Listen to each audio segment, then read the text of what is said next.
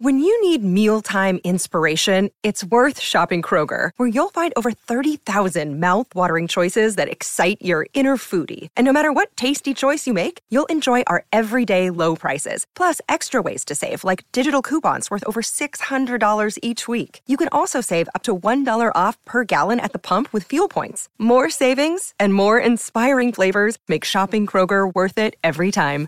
Kroger, fresh for everyone. Fuel restrictions apply. Another day is here, and you're ready for it. What to wear? Check. Breakfast, lunch, and dinner? Check. Planning for what's next and how to save for it? That's where Bank of America can help. For your financial to-dos, Bank of America has experts ready to help get you closer to your goals. Get started at one of our local financial centers or 24-7 in our mobile banking app. Find a location near you at bankofamerica.com slash talk to us. What would you like the power to do? Mobile banking requires downloading the app and is only available for select devices. Message and data rates may apply. Bank of America and a member FDIC. If you've got a thirst for knowledge that never quits, Brightside Podcasts are just what you need. Whether you're into recent discoveries, space exploration, true stories, or useful tips for self improvement, psychology, gadgets, or just your day to day routine, there's something for everyone. There are a lot of space objects all around the universe, from stars to planets to satellites, comets, and asteroids. But our closest celestial body is the Moon which has been subject to much research, theories, and even myths. As our only natural and permanent satellite, the Moon is in the top 10 list of biggest satellites in our solar system. It's located in an outer spiral arm of the Milky Way galaxy. Other planets in our solar system, like Mars or Jupiter, have many other moons. Saturn is the planet that tops this list, with an astonishing 82 moons, of which 53 have names. Shall I go through that list of names? No? Okay, we'll move on. Our moon, with its mean radius of 1,079 miles, isn't the biggest moon in the solar system, but is the largest compared to the size of the planet it orbits. The difference between a satellite, like the moon, and a planet isn't their size, although that might be your first thought. The largest moons in our solar system are really huge, some of them are even bigger than planets. Jupiter actually has a bunch of these types of satellites, like the icy Ganymede. It's the largest moon in our solar system, larger than Mercury and Pluto. It may even have an underground saltwater ocean that can surpass all the water on Earth's surface. Our moon's diameter is a bit larger than a quarter of that of the Earth. When it comes to mass, though, it's 80 times less than our Earth's. To paint you a better picture, if you think about our planet as being a big hollow balloon, you would need about 50 moons to fill it. But let's look at our moon's size from a bit of a different perspective. How does it compare to the United States? Well, the US measures 2,800 miles wide horizontally, which means the moon is smaller in diameter. It's difficult for us to see it any other way, but what if our satellite was twice as big? Well, first, we would see way more of those solar eclipses. In present conditions, they can happen two to five times a year, and five times is more of an exception. The last time there were five solar eclipses in a year was back in 1935. You'll have to wait until 2206 to see the next event like this. Hmm, I might be around for that. If the sun and the moon look about the same size from down here on Earth, but I guess it won't be a surprise if I tell you the star we're orbiting around is enormous. So, if the sun was hollow, how many moons do you think you'd need to fill it up? Wait, no need to Google you would need 64.3 million Earth moons, or about 1.3 million Earths. Yep, it's that huge. And while we're on the subject of our Sun, it has a diameter of 864,000 miles. Its mass? Well, it's no less than 330,000 times bigger than that of the Earth. What is a star, though?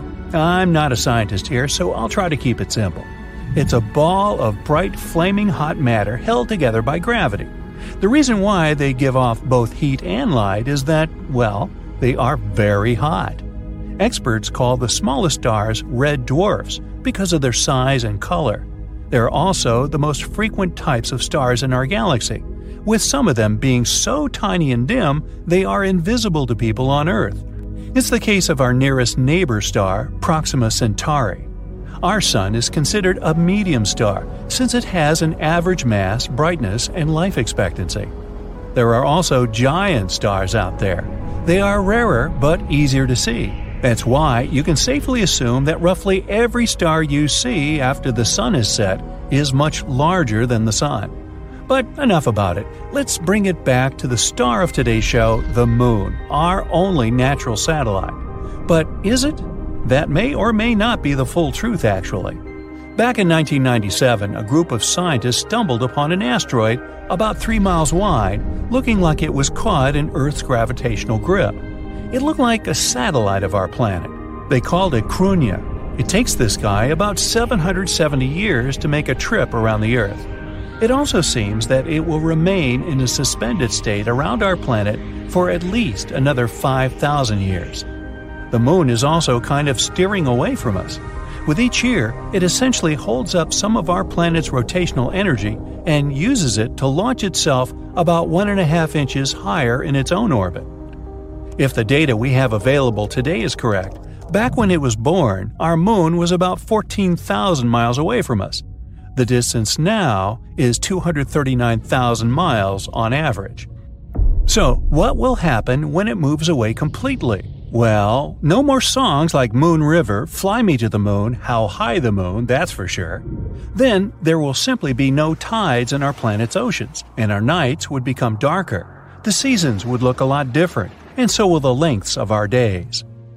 Based on current calculations in the science world, this will take about 50 billion years or so. So there's no need to rush out stocking up on flashlights just yet, unless you just like to hoard stuff. There's also another catch here. Our sun gets about 10% brighter every billion years. I'll spare you the calculations, but to sum up, it's more likely that long before the Earth will be left without its moon, the sun will have already swallowed them both. Gee, I don't find that any more comforting. But hey, what makes a planet, well, a planet, and why isn't our moon considered one? I mean, it's bigger than some other objects in our solar system, which are technically planets. For starters, a planet is a celestial body that does three things it orbits around a star, not something else. It is massive enough to become roundly shaped because of its own gravity. And lastly, it has the power to snatch up any dust or fragments in its orbit as it continues to move around the Sun. So, we've established that the Moon doesn't orbit the Sun, but it doesn't really orbit the Earth either. Both of them orbit a certain point stationed between them called the barycenter. It's about a thousand miles below the surface of Earth, sure, but still some 3,000 miles from the center of our planet. Since this barycenter lies beneath the surface of Earth, we do not consider the Moon a planet. To be able to do so, the Moon would have to be either about a third larger or a third further away, so that the barycenter would be independent of Earth's surface. The Moon does have some other planet like characteristics, though, which makes it very special in our solar system.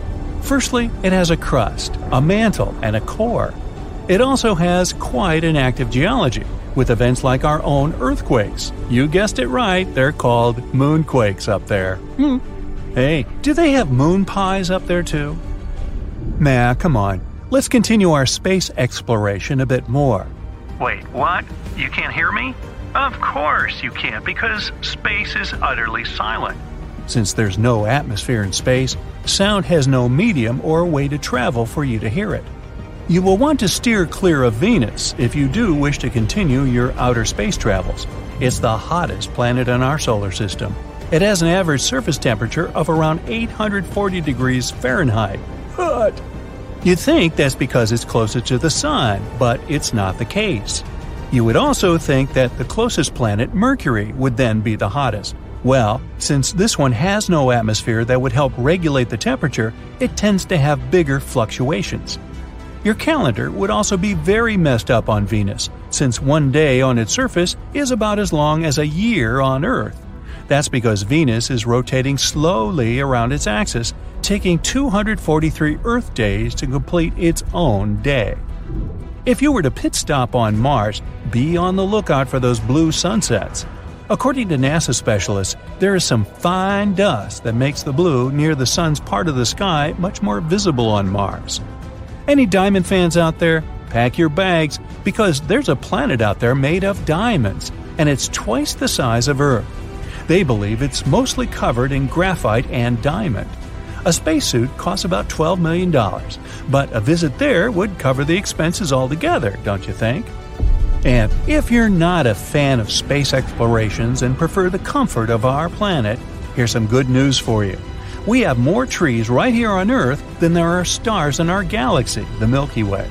We know there are about 3 trillion trees here on planet Earth and between 100 and 400 billion stars in our galaxy.